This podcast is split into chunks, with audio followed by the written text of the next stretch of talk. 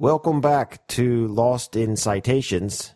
Today's guest is Dr. Simon Boag, assistant, I'm sorry, associate professor of psychology at Macquarie University. Uh, Dr. Boag, how, how, are you today? Uh, I'm well, thank you. Uh, thank you very much for having me. I always get that confused, assistant or associate professor. I, I apologize. No, not a problem. Not a problem. All right. So today's episode is a, is a bit of a a different citation. We're we're gonna drift into to, to dreams and uh, more of the psych, real psychology finger quotes. Where previous episodes have been in, on language teaching and some psychology aspects of maybe anxiety or test anxiety, but this is this is really going into the again finger quotes uh, maybe real psychology. Is that is that how you would you would view something like this? Because uh, I I'm coming from like the educational psychology background um, but I, I'm, you know, I'm studying, I, I'm, I'm having to study psychology. But I would say when people think about psychology, maybe the first thing they think about is Freud. Yes, look, I, am not really sure. I think a lot of people take psychology to be, say, clinical psychology or counseling. But I think um, when you ask people about what they expect to study in their first year, uh, it's often these theories related to personality uh, and theories that you know, promise to give us a, a, greater depth of understanding of who we are. And I think a lot of people expect that, uh, and they don't necessarily get it. Um, so, yeah, I mean, I, I, think you're you're probably right. All right. So today's article is titled "On Dreams and Motivation: Comparison of Freud's and Hobson's Views," and this is in Frontiers in Psychology. If people would like to read this before they listen to the episode, what's the best way for them to to read the article? Um, okay, well, it's an open access article, uh, and that means you can uh, relatively easily find it if you put it in the, the title into a search engine or using Google Scholar, or come up there as a as a uh, a free um, download. Uh, otherwise, you can go to the Frontiers in Psychology website and uh, track it down there. How how long did it take you to, to write this article? Oh goodness. Um, from memory, probably about two or three months initially, uh, and then uh, it went through the review process, and and then there was quite a lot of work. And in fact, actually, when the paper first uh, when I first wrote the paper, it was actually probably you know another good couple of thousand words longer than the present one, and uh, I actually ended up cutting some out, and I'm actually thinking of using that for another paper now. What what made you choose choose the, the topic of, of comparing Freud and Hobson and dreams and motivation?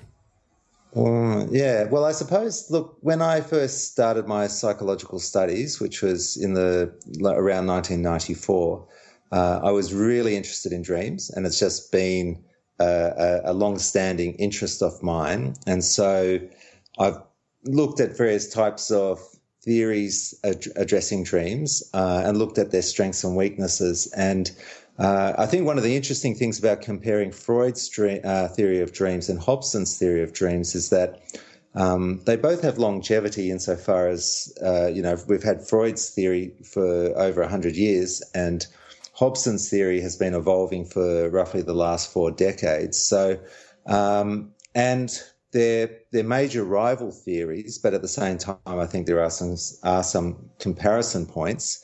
Uh, and uh, yeah, and look, it's you know, it's just for me. It's just I find it a, a, very interesting. I find dreams just very, very interesting.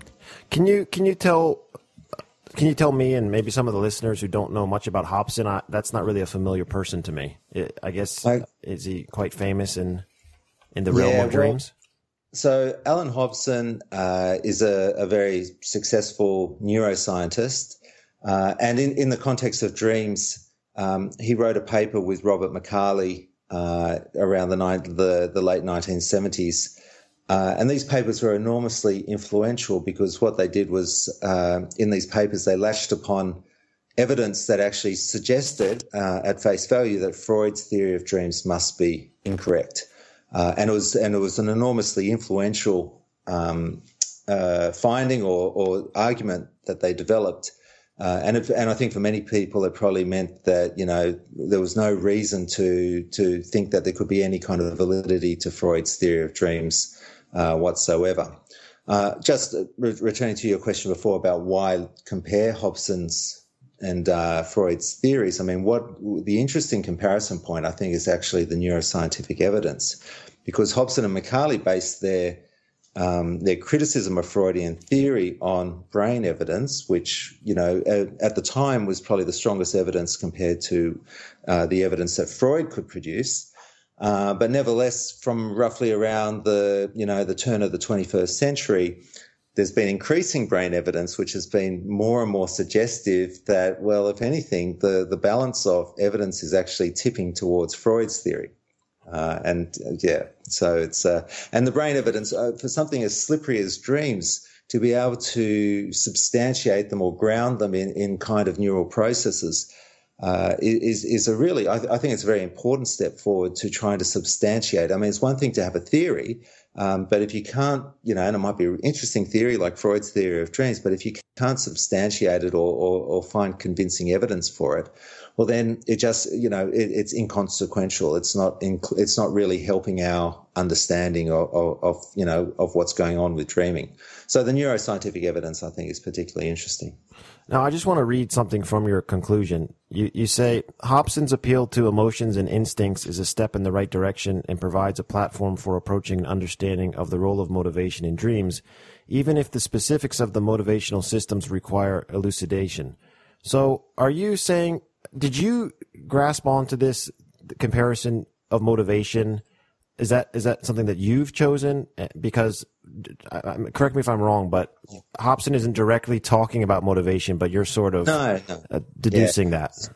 Yeah, yeah. So, so that's right. And uh, in the earlier parts of the paper, I, I, talk about the importance of motivation for our explanations of dreams, but also for just anything that we actually do. Uh, and it is it is something I latched on onto. I think. Uh, I mean, just as some background my interest in Freudian theory is in, in some ways, or in very much, uh, boils down to his account of motivation. So the explanation he gives for what we do generally, and this is, and there's a particular motivational account uh, in in Freud's theory. It's consistent with uh, you know what we might call a deterministic or, or causal account of what we do.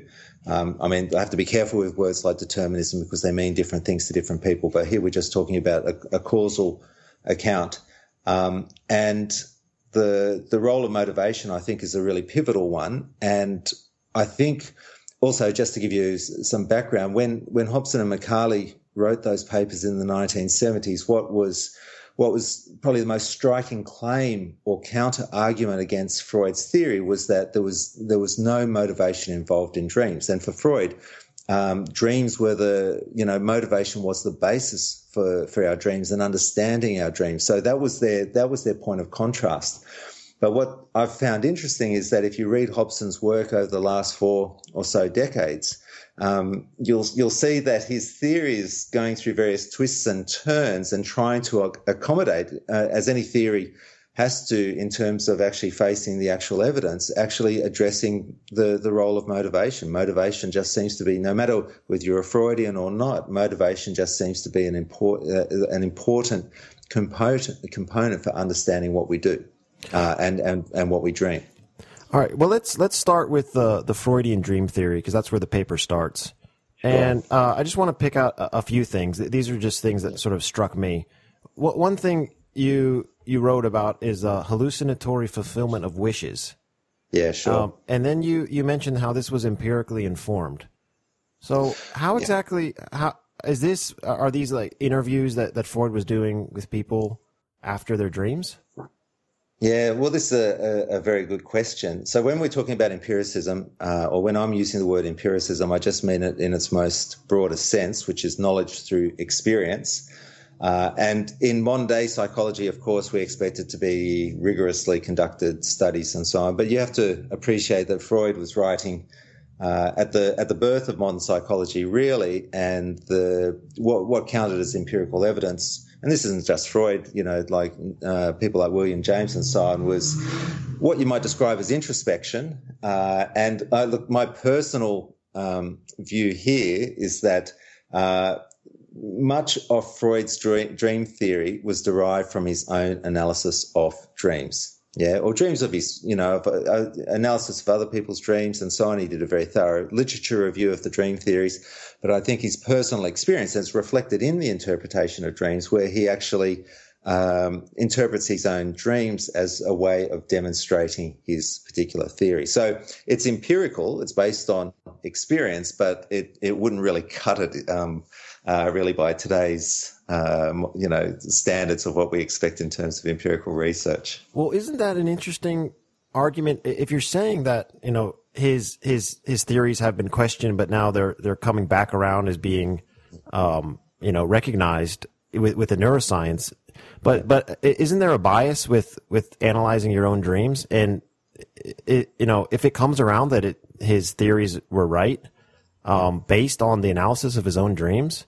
Can is, is that yeah, possible? Look, yeah, look. I mean, uh, if you look at Freud's empirical evidence, okay, it includes his his own uh, dream interpretation studies, uh, and it also includes various case studies, um, you know, that he reports. And I think, uh, you know, I'm sympathetic to Freud, uh, but I read his case studies and I see them as examples of uh, really just examples of confirmation bias. So he's got a theory and he, he's, he's, using these case studies to um, justify the theories, and and really that goes against for me that for me that goes against good scientific reasoning. I mean, what for me is important. I mean, you can always you know, by and large, find confirmatory evidence to support your view, and that's that's the kind of easy or the lazy route.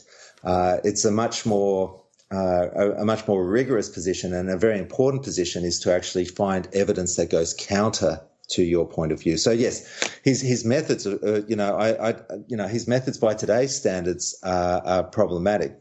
The only thing I just want to add to that kind of thing, from what I sense from your question, is that okay, even if he developed his theory based on what we might consider, you know, relatively shonky uh, methods for, for, for you know that he that he uh, conducted for uh, in that day um, it doesn't necessarily mean that the theory is false. It just means that, well, what's the evidence? The initial evidence is, you know, you have to take with a, a grain of salt, so to speak.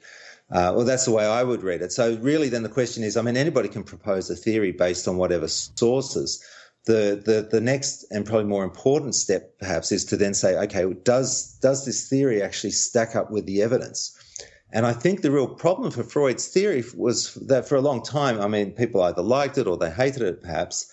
Um, but you you were you were actually reliant on you know dream interpretation and so on as as the primary source of evidence for the the correctness of the theory, and that that was really really problematic. This is why I think historically the neuroscientific evidence has been so interesting because when uh, you know various types of uh, neuroscientific neuroscientific techniques developed that actually gave us better insight into what the brain is during uh, doing during sleep. Well, then we started to get evidence that could actually give us some sense of is there any merit to what Freud is saying, or is there actually you know you know uh, are there, is it mostly kind of falsified? Uh, and and look, the history here is really really interesting because, as I said before, Hobson and McCarley initially thought that the evidence clearly falsified Freud's dream theory, and I think a lot of other people did as well. But as the evidence has uh, accumulated, as I said before, the, uh, I think even even Hobson, uh, you know, writes in such a way that. Uh, although he still doesn't accept Freud's theory, he, he writes, he accepts parts of the evidence that really uh, fit the, the, the central theory of of Freud's um, dream uh, dream theory. So, all right. So, if we're talking about the the Freudian dream theory, we're talking about the hallucinatory fulfillment of wishes, and then sure. he talks about censorship or yeah. repression. so, then, can I just? Yeah. Yep. Sorry. Go on. Well, um, well, I, I, this is leading to the example of Freud's dream, which I wanted to talk about, and why you chose that one. But it, okay. you you were you were sort of showing the weaknesses of the argument that there's maybe three parties at work here. There's your what's the term you called it um, the the somatic, you know, hungers or sexualities that yeah. are driving dreams, and then you have the ego, which is maybe repressing the the, the consciousness, and then this sort of the watchman, which you were using yeah. the the German um, translation and there that there was weaknesses there. That how what did you say? Uh, recently, I have proposed following lines of thought in Freud's own writings that repression involves knowing the targets of repression, but preventing knowing or acknowledging that the repressed targets are known. So that's Sure. that's a huge that's a huge weakness in in his theory. Now I, I was I and then you go on to to to, to give a specific example of of of a dream that Freud had. Um, for, well, first of all, I, I was I always like seeing the word "I" in uh, academic writing. It's so rare. what, what why did you choose that that sort of point to to sort of interject your your own uh, position? Um, well, I suppose you know when when we are when we are writing, um, you know, I, I, don't have any personal objection to um, using the the personal pronoun I. Uh, I tend to avoid it a little bit because um, partly for no for no great reason. It's usually, I suppose, you're just kind of trying to uh, engage with the literature in less of a idiosyncratic way. I interjected, as you said, in that particular part because I was talking about my own, a specific part of my own contribution, uh, which I didn't want to necessarily kind of uh, present as uh, a, you know, a, a, position that there's consensus on or that other people have accepted or so on. So it was really just, you know, taking responsibility for, for, for the claim. But um, look, I mean, really, to make sense of everything that you're, you're saying, we, we would need to have a bit of a, a quick crash course in Freud's theory, sure, which sure. I can give you. Yeah, that's great. Okay, so I mean, the, the the the striking feature of Freud's theory is that he wants to say that dreams, the dreams that we have, express the fulfillment of our wishes. Yeah, the dreams that we have express the fulfillment of our wishes. Now, if you think about the dreams that you remember, I mean, how fulfilling are they? Uh, the the most common dreams that we remember tend to be things like anxiety dreams or dreams that are nonsensical and don't seem to have any major claim to fulfilling anything whatso- whatsoever. So, to go back a little bit, so Freud wants to say that sometimes we have what we call undisguised um, wish fulfilling dreams. And to give you one of his own examples, uh, Freud uh, and this is where he actually uses the word experimentally in the in the actual direct quote. Freud says uh, there's a dream he can experimentally induce whenever he likes. He eats in the evening lots of salty anchovies, and then in the middle of the night he has a dream, and the dream is of drinking lots of water. And his theory here is that okay, so you you eat this uh, you eat the anchovies, you become dehydrated in your sleep, uh, and uh, as as a result of that dehydration, you have a desire to drink, and then that is reflected in your dreams. And Freud terms these types of dreams as the the guardians of sleep. The idea is is that rather than being woken up to actually fulfill the need, uh, we actually dream of fulfilling, you know, dream of the the thirst being quenched, and so we can keep on dreaming, at least for a, a smaller uh, amount of time. Um, so they're undisguised dream, uh, um, you know, dream, fulfillment of, of, of, wishes. But the more trickier one is the what he calls the disguised uh, wish fulfilling uh, dreams. And so Freud would say that look, we all have conflicting desires. And this is, I mean, I mean, one of the tricky things I always find with, with talking about any part of Freud's theory is that you have to, to talk about one element, you have to draw in the rest of the elements to, to give it any kind of substantiation. But I'll do my best. So we have conflicting desires. For Freud, our, our major conflict was with sexuality. Yep. So we had a, you know, as we grow up, we get taught sexuality is bad. We kind of banish it from our conscious, uh, our consciousness. You have to remember this is during the Victoria, Victorian era when sexuality, uh, the relationship of humans with their sexuality was quite different from, uh, today. Um, but that aside, okay, we have certain kind of wishes. They might be kind of death wishes and so on that we, we, we find unacceptable or, or sexual wishes. We push them out of our minds during the day. And then at night, kind of thing, when we're asleep, they try and, and encroach into our minds and we might reject them in various ways. And this is where we get our anxiety dreams. So, I mean, I can give you one of Freud's own examples. Well, Freud can I jump? Can I jump in? Can Yeah, I jump in real please. quick? So now you're talking about the the ego protect, protecting the id. Oh, uh, okay, I was a so bit. I was you, a little bit confused can, by that. You can you can talk about all of this without talking. I mean, the whole id, ego super ego theory, Freud's so-called structural theory. I mean, that's a bit of a can of worms. Okay. But the id part is meant to be like your drives, your motivational foundations, your motivational sources. I mean, I could talk about drives at length. I, I uh, I'll just sidestep sidestep that for the moment. The egos, and again, I mean, one of the the annoying things about Freud's theory is that there's numerous theories within the one theory. So because I guess I guess my yeah. question is why is it why is it important for the the the brain to protect the person from having these fantasies that are repressed during the day? Why what what's the reasoning behind that? Well, why is that why is that a protection? Why is that important for like you you you you mentioned some evolutionary aspects of this. I don't understand how uh, that would uh, help us like um like the flight or flight. Like I, I get how you, you talked about how okay the, not getting the drink of water. Maybe it's important that you're you're asleep and you you stay there. Yeah. Um, but I don't understand how protecting your like censoring yourself at night. I don't understand how that fits in with like the evolutionary or or protection. Again, maybe I'm yeah. I'm I'm touching well, on things that look, are a can of worms or not. Yeah, yeah. Well, again, uh, look, there's always with Freud. That's the thing. There's always can of worms. So I don't want to use that as a kind of diversionary kind of tactic. I mean, if you look at um, Randolph Nesse's book, uh, relatively recent book, maybe this year or last year, "Good Reasons for Bad Feelings," uh, the one of the things he talks about there is that this whole kind of res- repression and self-deceptive types of processes can actually have certain types of evolutionary uh, um, survival types of, of functions. So, uh, to give you an example, I mean, if I can just give you an example of a dream, uh, a parent, okay, a parent of a newborn child, uh, might have a dream that an anxiety dream, a nightmare that the that the the child is being you know taken away or they they lose the child and so on, and the, the parent experiences that as intense anxiety.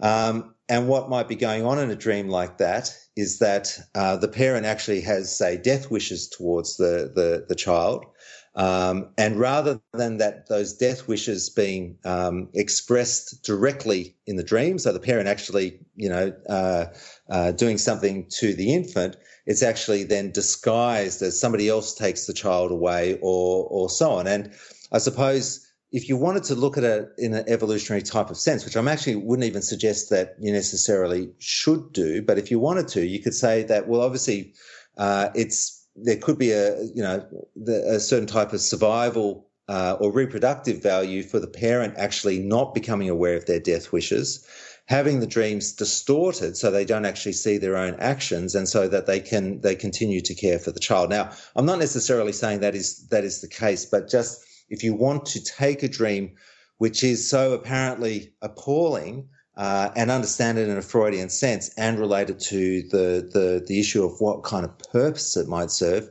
um, well, then that, that, that might be uh, an example, if you like.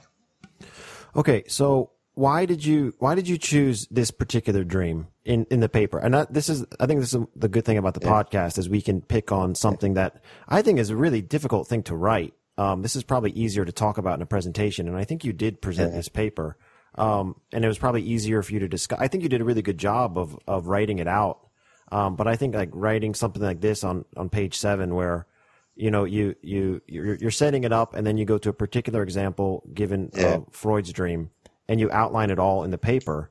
Was that really yeah. difficult? I guess I, I two things. One, I'd like you to kind of break it down, um, okay. and, and then was it difficult to write?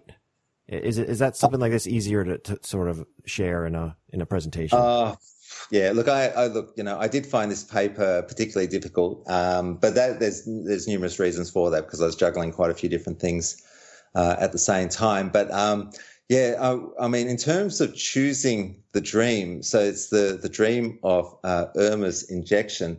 I mean, why this dream is, is historically important was that it was Freud's interpretation of this dream that he claims gave him insight into his theory of dreams. Okay, so it's kind of like, you know, the most celebrated dream uh, interpretation Freud ever produces because it's the foundation for his theory. So, look, if, if, the interpretation fails, of course, or, you know, kind of thing, if you can find other better explanations, uh, which which might be possible, of course, then uh, you know then part of the foundations for, for Freud's dream theory is is is, is taken away. So, uh, I mean, in a nutshell, it is a, it's quite a, a complicated dream, uh, and um, so in the dream, uh, well, the day before, and this is the important kind of point, the day before, Freud's talking to a, a friend of his, a friend who he describes as a junior colleague uh, about a therapy for a young woman named Irma. Um, and this is very, very early on in the in, in Freud's kind of psychoanalytic writings. Uh, and the friend had told him that the, the treatment hadn't been totally successful, it had been a partial success. And Freud had a sense that he was being, you know, kind of accused or reproached by the comment that, you know, it wasn't just a neutral comment, it was actually, it was a kind of a personal attack uh, on him. Later that night, Freud has the dream, uh, and in in this particular dream, uh, they're discussing Irma. There's lots of people, uh, and uh, she's talking about how she still has pains. Okay, so she it's, it's kind of she's still suffering, but she says to Freud, "It's not your fault." Okay, in the dream, she says to Freud, "It's not your fault." So in terms of breaking it down, in terms like as, as the first instance of wish fulfillment, uh, Freud's feeling bad. You know, in real life, he's feeling bad because he hasn't actually, um, you know, helped this person. He's, you know, feeling like he's being accused. And the first wish fulfilling part in the dream is basically, you know, it's not your fault. Okay, so it may be fairly transparent, uh, but yeah, of course, there might be other explanations, of course. Um, and then he starts to inspect her further and then starts, you know, starts to wonder whether there's actually some kind of organic or if you like physical reason for her symptoms rather than psychological symptoms, uh, and, and so on, which again is kind of shifting the blame as it were.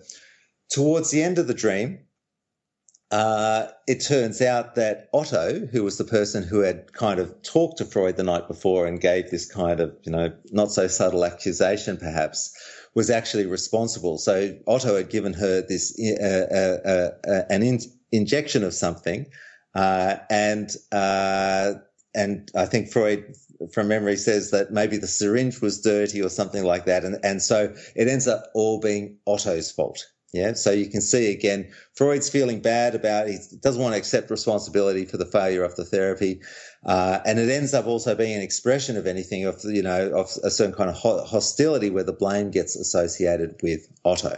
So that's the dream in a in a nutshell, uh, and uh, so a kind of in the paper I think I describe it as like a wishful revenge type of dream, uh, and so on. Okay, so and then then you transition to Hobson's proto consciousness hypothesis, and I guess on on page eight here, um, you talk now. This is some some scientific uh, yeah. terms I'm not really too aware of. You say um, the bizarre nature of dreams occur due to random PGO brainstem activation, amin, aminergic demodulation, and deactivation of the dorsolateral prefront, prefrontal cortex during REM dream sleeping. Um, bizarre. Then you, you quote Hobson and Pace uh, Schott. Bizarre because of the loss of the organizing capacity of the brain, not because of, of an elaborate disguise mechanism that rids an internal stimulus of an unacceptable meeting. So now you start to talk about how the neuroscience is um, is is disagreeing with with what, what, what Freud was saying. Can you sort sure. of bre- break that break that down a, a little bit about how yeah, so, how did they come to that conclusion. Okay, so going back a little bit in history, so if you go back to the early 1950s, there was two researchers, uh, and they didn't have much that you know they weren't really interested in Freud's research per se, uh, but they were interested in what happens to our brains during sleep. And what they discovered was that well, when we go to to sleep.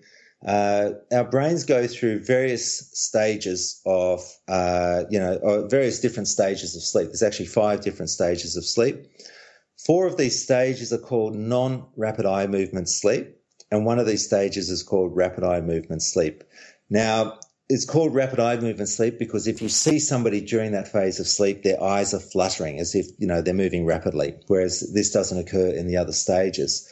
The the non rapid eye movements uh, stages of sleep are very much characterized by the brain uh, by brain activity becoming much slower Um, and and yeah, so basically, to put it simply, the brain is becoming uh, much less active as we go into these deeper and deeper layers or uh, stages of sleep. What's interesting is that after going through these stages, these four stages, we then go into rapid eye movement sleep. And it's sometimes described as paradoxical sleep because what's occurring is our brains are suddenly become active as if we're awake. Not quite awake. The, the, the activities just, you know, say under the threshold of our normal wakefulness. Uh, but nevertheless, the, the, the, brain activity looks like it is, it, it's, you know, as, as, we might as well be awake, but we're, we're still asleep. What was interesting about this particular finding was that if you wake somebody up during non-rapid eye movement sleep, they're, they're far less likely uh, to to report that they're actually having a dream. And if they do report having a dream, it's more it's going it's more likely to be uh, kind of like talking to yourself and talking to yourself, pardon me, in your sleep, rather than it actually being uh, uh like these kind of vivid visual hallucination, auditory hallucinations that we commonly um, uh, associate with dreams. What was interesting about the rapid eye movement sleep stage is that if you wake somebody during that stage of sleep, more often than not, so up to 90% of the time, they will report that they are having, uh, having a, a vivid uh, dream. So there seems to be, on the face of it, there seems to be a very, very clear connection between um, rapid eye movement sleep and dreaming. The interesting thing that Hobson and McCarley latched onto uh, was to say that, well, look, if you look at rapid eye movement sleep, it occurs cyclically throughout the, the nights, uh, you know, throughout our, our sleep. So we, we, we go through the various stages of uh, non-rapid eye movement sleep and roughly every 90 to 100 minutes, um, we have this rapid eye movement sleep or REM sleep. I'll just use REM sleep from here. Uh, and this occurs cycl- cyclically and it occurs more frequently towards, um, you know, uh, towards morning when we're about to wake up. Now, if dreams are associated with REM sleep, uh, and they occur cyclically, well, then that seems on the face of it, and I, I think this is, I think this is a very, very a fair point. It seems on the face of it that dreams that really aren't related to our motivational desires because in the in the freudian model we should dream when uh, you know really when desires are impinging upon the mind and rather than and that could occur at any stage rather than it being this kind of cyclical uh, the, the, this cyclical activation. Now the part of the brain that's associated with this rem sleep is the pons. It's very very deep in the brain. Uh, and for hobson and mccarley they just saw that what happens is that uh, this becomes active during REM sleep. It just uh, uh, makes the brain have all these kind of random images. So the, the brain's active, lots of random images. And then part of us, our sleeping minds, our sleeping egos, if you like, we synthesize it into a kind of semi coherent story. So we have random images and we somehow piece them together in our sleep to have the, the plots that we, you know, that we remember as our dreams. And so the initial theory was the activation synthesis hypothesis. It then went on to be uh, it then went on to be modified into the AIM model and the uh, and the the later permutations that we now find in in Hobson's um, uh, theory.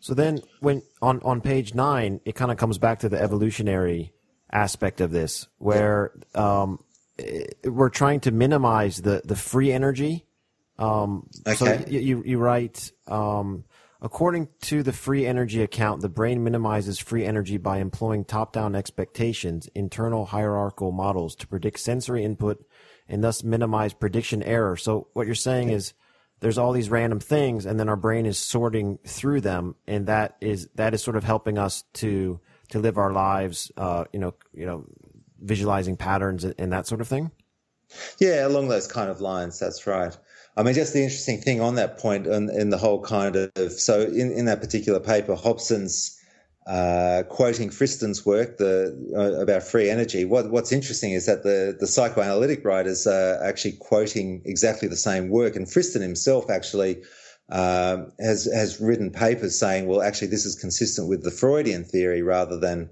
uh, you know than rival theory. So it's a, I mean, that's just an aside, but it's an interesting kind of intersection. I mean, one of the things I'm doing with this paper, I suppose, is saying that there is a certain kind of uh, meeting point between Hobson's theory and, and, and Freud's theory. So I, I, I didn't really know this, but you, you can dream in, in, REM or, or REM or out of REM, correct? Like, yeah, yes. Well, that, that's so. Into, so generally speaking, as I said before, if you if you wake somebody up um, during REM sleep, the person is likely to report having their dreams, but it's not a one to one match. Uh, and I remember it must have been around 2004, I think. Uh, and this was even reported in the, the front page of the, the one of the major papers in um, Sydney, Australia. Um, a case study was reported from uh, Switzerland, uh, I, I, believe. And what was interesting about this case study was that a particular woman had damage to part uh, to to her pons, the part of the brain responsible for rapid eye movement sleep. She was no, it was no longer physically possible for her to have REM sleep uh, any longer, but nevertheless, she still reported dreaming uh, vivid dreams. Um, and this was taken as, as some of the evidence to suggest that, well, maybe dreams are, are, not really associated with rapid eye movement sleep so much. They, there might be other parts of the brain that are that are actually you know that are more important or more fundamental for understanding uh, dreams. And so this kind of dissociation that people, you know, so it, at face value, REM sleep and dreams do seem to, to go hand in hand, but at the same time, that you can still have vivid dreams without REM sleep. Uh, and in fact, it's it's actually other parts of the brain that get damaged that seem to have um, uh, have greater consequences for whether we dream or not. Uh, and that's this kind of uh, dopamine pathway, uh, the reward system of the brain, the the um, uh, yeah the mesolimbic mesocortical dopamine pathway. The accruing evidence of the relationship between the the dopamine pathway and dreaming is actually the, the evidence, the neuroscientific evidence that's uh, accruing, if anything, for, for Freud's theory of dreams. Now, the, yeah, the dopamine, I, I have this written down. So, uh, if I have this correct, so during, during REM sleep, our brains are more adaptive. And then how does dopamine play into that? Is dopamine coming in during the, the REM mostly or in other, other aspects of the, the dreaming? Uh, well, look, if, if anything, oh, okay, so where, where, does the dopamine come into it? Well, look, the interesting thing is, I suppose, is that if you actually look at the parts of the brain that are responsible and seem to be more fundamentally responsible for dreaming, uh, it's the parts associated with dopamine. And so you have to ask the question, well, what, what's the role of dopamine? And dopamine is very much associated with this kind of motivational and reward pathways in the brain. So, for instance, uh, drugs of addiction. Um, you know, they they kind of hijack this dopamine pathway and trick the brain. If I can just, you know, be a bit mm. meta, meta, metaphorical for a minute, yep. they trick the brain into thinking that the, the the substance that the person is becoming addicted to is is something like a biological need. So I said before, I mean, for Freud's theory, the the the fundamental starting point for dreams or understanding dreams are these kind of biological drives, these biological needs. Um, and uh, and so that this kind of this this fundamental pathway that's associated with those dream uh, with, with, with, those kind of needs seems to be uh, the pathway associated with with you know very much fundamentally at the basis of dreaming. And there's a, there's a, there's a lot of interesting evidence uh, related to this. Uh, so, for instance, uh, you would have heard of prefrontal lobotomies, I, I, suppose, or more technically, they're called leucotomies. They were performed roughly from the 40s to through the 60s as a way of controlling severe schizophrenia. And they basically involve putting a, a, a, surgical instrument up under the eyes and separating the front part of the brain from the, the back of the brain, hence prefrontal lobotomy. Uh, and what that basically does is disrupt the um, uh, the dopamine pathway and as a result, after that, okay, there's numerous effects as you might imagine, but as a result, the person stops dreaming. They, they no longer have a fantasy life, etc. Now, in isolation, you say, okay, what, you know, that, that, that might be indicative, but it's not, you know, it, it's, it's not convincing evidence, perhaps. What's interesting is if you stimulate this dopamine pathway chemically, uh, you get very, very vivid dreams. Uh, and uh, just, I mean, this this whole kind of dopamine uh, um, pathway through converging sources of evidence seems to be the the the important kind of factor for for understanding, um, you know, uh, the foundation of dreams. And because it's associated with motivation and reward, in principle, it's consistent, or maybe better, not inconsistent with the with the with the Freudian account. I mean, I don't like to latch onto evidence and say this is confirmatory evidence what the best we can do under these circumstances, in my view, is to say, okay, well, what what is the evidence available to us?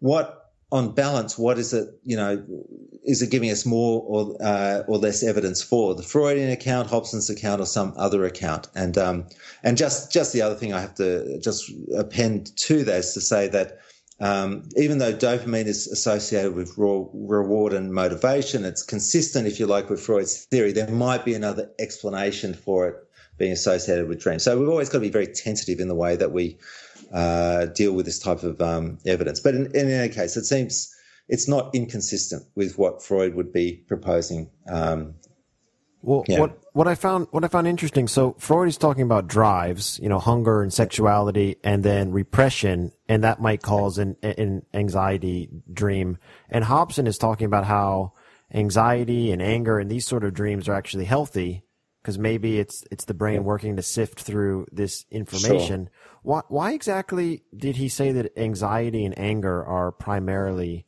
adaptive? What what, what exactly okay. does that mean? Well, yeah. So what, what's Hobson talking about? Do you mean? Well, uh, the, the, example uh, uh, that I um, from memory that he uses is that well, you know, anxiety, or let's just say fear. Fear has uh, a, you can understand fear having a kind of survival function. If we didn't have any fear, um, then um, you know we we would do things you know that would compromise our you know survival and and, and reproductive health. I, I, I assume. Uh, and same for anger too. You can look at anger as, as potentially being something which um, is, you know, functional insofar as, you know, rather than just if, if somebody's trying to steal my my possessions, my food, and so on and so forth, uh, anger, you know, as a, as a response to actually, you know, um, laying claim to what is yours, you know, you could imagine survival and so on benefits uh, with that as well. And look, to be quite honest, I mean, that, that, on that kind of point, I mean, that's not inconsistent again with, with what Freud would actually say. Um, mm. You know, because, you know, the whole kind of thing, both, you know, Freud's theory and Hobson's theories here, um, are actually consistent with, if you like, a kind of evolutionary type of framework where these, these responses have been shaped because in our, you know, distal, uh, in our distant past, they've, they've you know, and they continue to have certain type of survival uh, advantages for us. So, is Hobson an optimist?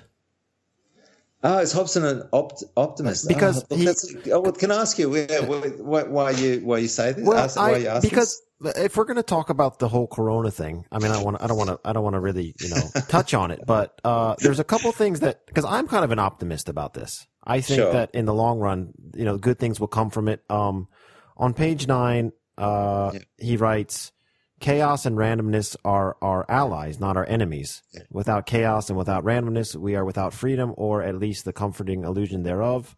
He talks yeah. about um, uh, unpredictably unpredictability that goes hand in hand with chaos is the friend of creativity and novelty. It is also bail money for release from the otherwise inescapable jail of the repetition compulsion now I feel I, I, I sometimes get into routines and repetition compulsion that I think that's really worded well. And I, mm-hmm. um, I tend to, to go into that category. So I, I see that as being an optimist, how uh, right. these things, is he being, is he himself an optimist or is this based on sort of just his interpretation of how the brain handles uh, dreams and evolutionary aspects? And uh, look, uh, I mean, you're now asking me, I suppose, uh, I mean, it's a very interesting question, which, you know, uh, something about um, Hobson personally. Look, I mean, uh, I've got a very deep respect for, for Allan Hobson, I must say. Um, and, you know, uh, our brief contacts with one another have been very, I suppose, civil and uh, academic. Uh, is he an optimist? Look, I would probably guess, you know, oh, look, he's, let me say, he's a very interesting character. And I don't mean interesting here in that kind of, you know, subtle kind of criticism, if you, if you know what I mean. Um, you know, he's, he's a very, very colorful character in many ways. Um, and I, you know, I, I would probably say in this, in, in, on the point that you're saying that maybe he is being optimistic in, in a sense. Um, yeah, look, you know, maybe maybe there is, you know, uh, a certain kind of yeah. Actually, I probably wouldn't call it optimism per se. Um, it's more perhaps creative in a sense, um, or yeah, kind of almost humanistic in a sense, maybe. Um, but look, you know, kind of thing, you'd have to really speak to, to, to him to get a fair sense. You know, I, I, can't, it's not really my, you know, fair for me to speak for him. Um, but as I said, I have a deep respect for him. So, you know, please don't take what I'm saying as a, as in any way a kind of, uh, personal kind of, um, judgment. Well, you, you cite, uh, yourself here. You say, furthermore, there is a distinction between chaos and unpredictability. Yep. What do you, what do you mean by that? I, I would uh, say chaos is an extreme form of unpredictability, right? uh, well, yeah, yeah, yeah. Well, look, it depends. Actually, I mean, they're, they're two different. Uh, uh without getting too technical for a minute, in a sense, they are they are they are. Mm, uh, uh, what's the word I'm looking for? Um, metaphysically different classes of things. Okay, so you, for instance, you could have a chaotic universe. Um, and there's no predictability in it because there's nobody doing the predicting. I mean, in my sense, you know, predictability only makes sense if there's things predicting. Uh, so if there's no oh, nothing, nobody doing the predicting, there's no. You could have chaos without predictability. Um, my point would be is that if you look at say a dynamic systems framework, which I kind of briefly allude to there, I mean you can have what you know you can have chaotic kind of uh, factors in there, but within systems you can still have um, you can still predict certain kinds of things. I mean, but predicting is a human activity which may or may not be, uh, you know, useful or, or, or not. Or, um, yeah. I mean, I just suppose on that point of, of, of, you know, chaos and predictability. I mean, this is where I, I actually think that there's a bit of a weakness in Hobson's account, or he's trying to, he's trying to get the best of both worlds because if you look at his initial theory, and he says this also in his later um, uh, accounts, he's saying that, you know, kind of thing that dreams are all random and so on.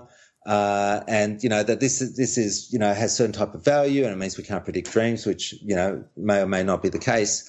Um, but then at other times, he kind of is talking about dreams as being an orderly process. So, uh, you know, if, if it was literally chaotic, I mean, then you can't also you know, you can't also point to dreams being having a certain kind of orderly kind of um, uh, functionality in the way that he also writes. So I think this is an inconsistency, a, the- a theoretical inconsistency, and I, I, kind of, you know, I can see how this easily happens because if you look at Hobson's original theory from the late 1970s, he's kind of he's retained kernels of that throughout the last 40 or so decades as he's been developing his theory further. But at the same time, his, his general theory has been going through all these kinds of uh, somersaults and, um, and, and changes as it's incorporated more and more um, you know, evidence and and so on. And so it's kind of I get a sense from his from his from his theorizing that it's it's not internally consistent because he's trying to embrace too many different features and uh, and and uh, and, and and you you know he's trying to have have it both ways, which I don't, just I don't think is a sign of a good theory. If I could just uh, throw a couple scenarios at you, and then maybe yeah. you could tell me which theory this falls under underneath. Um, yeah. So, for example, uh, you're having a really really good dream, like a great, yeah. a, an amazing dream. You wake up and it's just it's just gone. You can't remember it, but you you you felt like it was a great dream, and then it just quickly just fades away. What like where does where does that sort of fit into? Yeah, okay, that's a that's a really really good point, and I think this is probably uh, a, a, a, good point that Hobson makes, and is probably a kind of there's a, probably a fair criticism of um, Freud's theory in some in some respects at least. So okay, so this is one of the things that we actually know about um, dreams is that our kind of memory of them and our kind of you know self reflectiveness within dreams is, is compromised. And in Hobson's account, you can kind of account due to kind of brain state differences between dreaming and waking for why we don't remember them. Now, Freud's not entirely consistent on this point, but one of the things he does say about why we don't remember dreams um, is that it's it's mostly to do with this kind of repressive component. We're actually, you know, we're trying, we're actively trying not to uh, remember them. I personally actually think that there's probably you know greater merit um, to what Hobson is is proposing here rather than the the Freudian position. I mean, I suppose just on that point, I mean, I like Freud's theory, or I like aspects of Freud's theory. Be be more accurate to say, which means you know it, it, you can like aspects without having to kind of buy the whole package. Um, and just on that that point, I think there prob- there are brain state changes that are, you know, probably more relevant for understanding why we, it's more difficult to remember dreams. However, that's not to say there couldn't be potentially repressive processes. I mean, we tend to always want to say it's either this or that. And, and, and I think more often than not, when we look at these kind of polarized debates, that there's, there's a kind of a meeting point somewhere in between. So the, the trick is, I suppose, to try and take of, take what is of value from either Hobson's theory or Freud's theory or, or whoever's theory uh, and then try and, and, and try and you know find a, a, a, a more comprehensive theory that embraces those those um, valuable components. So yeah, so anyways, that's a it's a long way around for for answering your question, but I think you know you can probably explain that more. Um, uh, more, more, more straightforwardly with a kind of you know brain state change during dreaming account rather than uh, you know Freud's repression there. What What about when you're having a really scary dream and then you have yeah. the mindfulness to know, oh, this is actually a dream, and you wake yourself yeah, up. actually, I, I, mentioned before I had this this original paper was was much longer, and and in fact that that the part that I cut off actually began with that what's described as it's only a dream phenomena. So you're in the dream and you actually recognize it's a dream. It's a scary dream. You might say to yourself, it's only a dream. It's only a dream uh, as a way of kind of almost escaping it uh, and so on. So how do we explain that? Well, look, you know what? I, I, I think this is something that um, I I would need to think about further. But you know, some it, there's there's a certain kind of riddle here that I, am quite keen to to explore further. And um, I mean, just coincidentally, that I, I started just uh, earlier this week looking at the the remnants of the that cut off paper to see, you know, what position I wanted to to develop with it. And I think, look, I mean, it's it's something interesting that you can be in a dream, you know, and most of the time we're we, we're kind of gullible in a sense. We just accept what we see. I mean, you know, somebody you could be talking to somebody and they they just morph into somebody else, and if that occurred during our wakefulness, we, would pick it up straight away. Um, but that can occur during a dream, and you know, we have, and we just accept it, and and that kind of extra gullibility, if you like, is, is seems to be characteristic of a lot of this going on in dreams. But it's it's not all you know. It doesn't. It's not always the case. You can kind of train yourself through lucid dreaming and so on to become aware of these kinds of uh, changes as indicators that you're dreaming and to become aware of it. What I find interesting, I mean, getting back to your question about the you know the it's only a dream kind of recognition is that.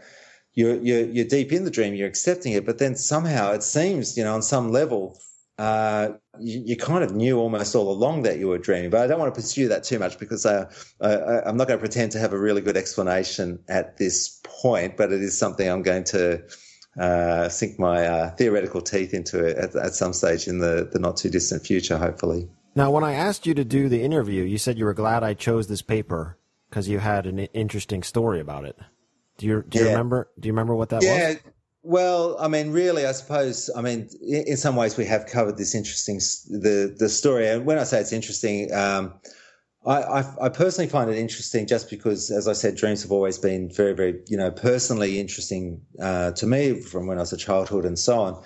I, I kind of also like just the history of the story, just because you know you have Freud developing his theory, and it's all it sounds all well and good, but you know where's the evidence? And then initially the brain evidence actually suggests if anything Freud is wrong, and that becomes the consensus kind of point of view. And then from around, you know, as I said before, from around the two, year 2000, we start to see this kind of, well, if anything, actually, the evidence might suggest or seems to suggest that there might be merit to, to Freud's position. And so at the same time, if you look at Hobson's theory kind of thing, it seems to be going through these various types of permutations. So Freud's theory hasn't really kind of changed at all from the from, from the uh, uh, initial proposal, whereas Hobson's theory has been kind of changing and evolving.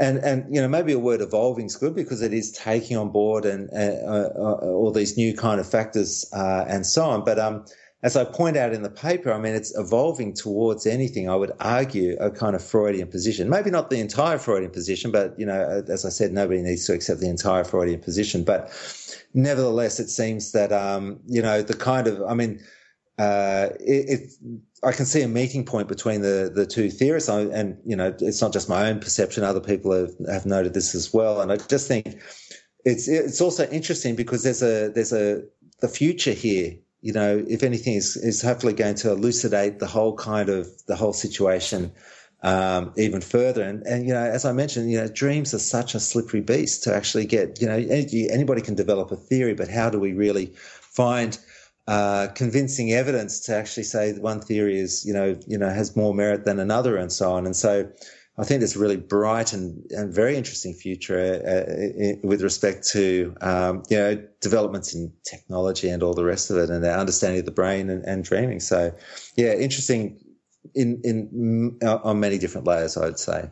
Well, you start with a quote. You say psychoanalysis is founded upon the analysis of dreams, and that's from Freud. Yeah. Sure, um, sure. I, I don't know if you watch the show The Sopranos. Or I don't know if you're familiar with that show.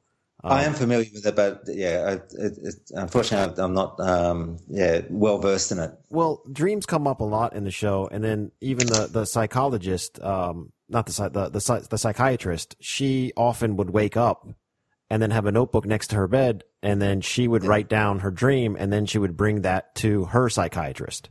Yeah, right. Um, is that something you do? Do you do you have a, a notebook by your bed, and you is that something that you did? Is that uh, why you became I, interested in dreams?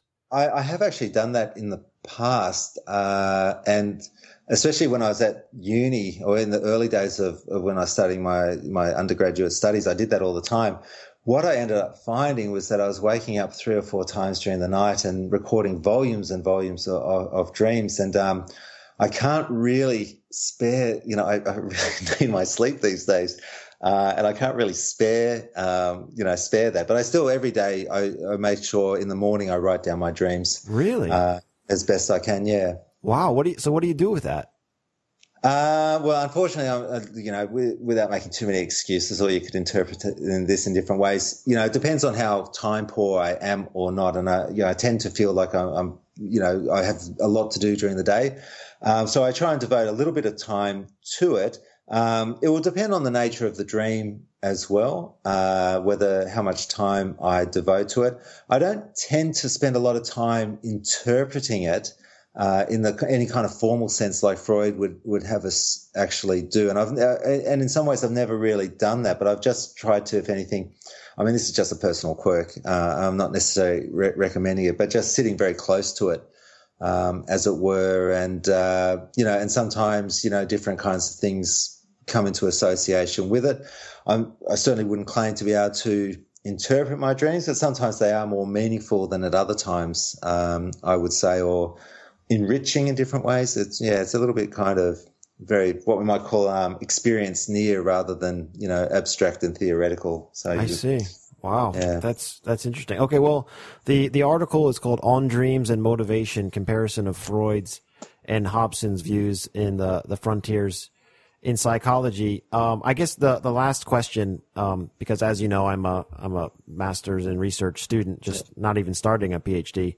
Do you have any advice for up and coming uh, researchers or writers, uh, like you said, may, maybe managing your time, or how do you approach? Uh, do you have a writing schedule? What's what's your do you, do you, have a certain output you like to to do per year? How do you manage projects? Uh, any any yeah. advice for, for, for, for young researchers or writers? Sure. Oh, look, I mean, that's a really good question. And I, I, feel like I, have got some things to offer. And I've, I've really learned this through trial and error, but through finding what works for me and what doesn't work.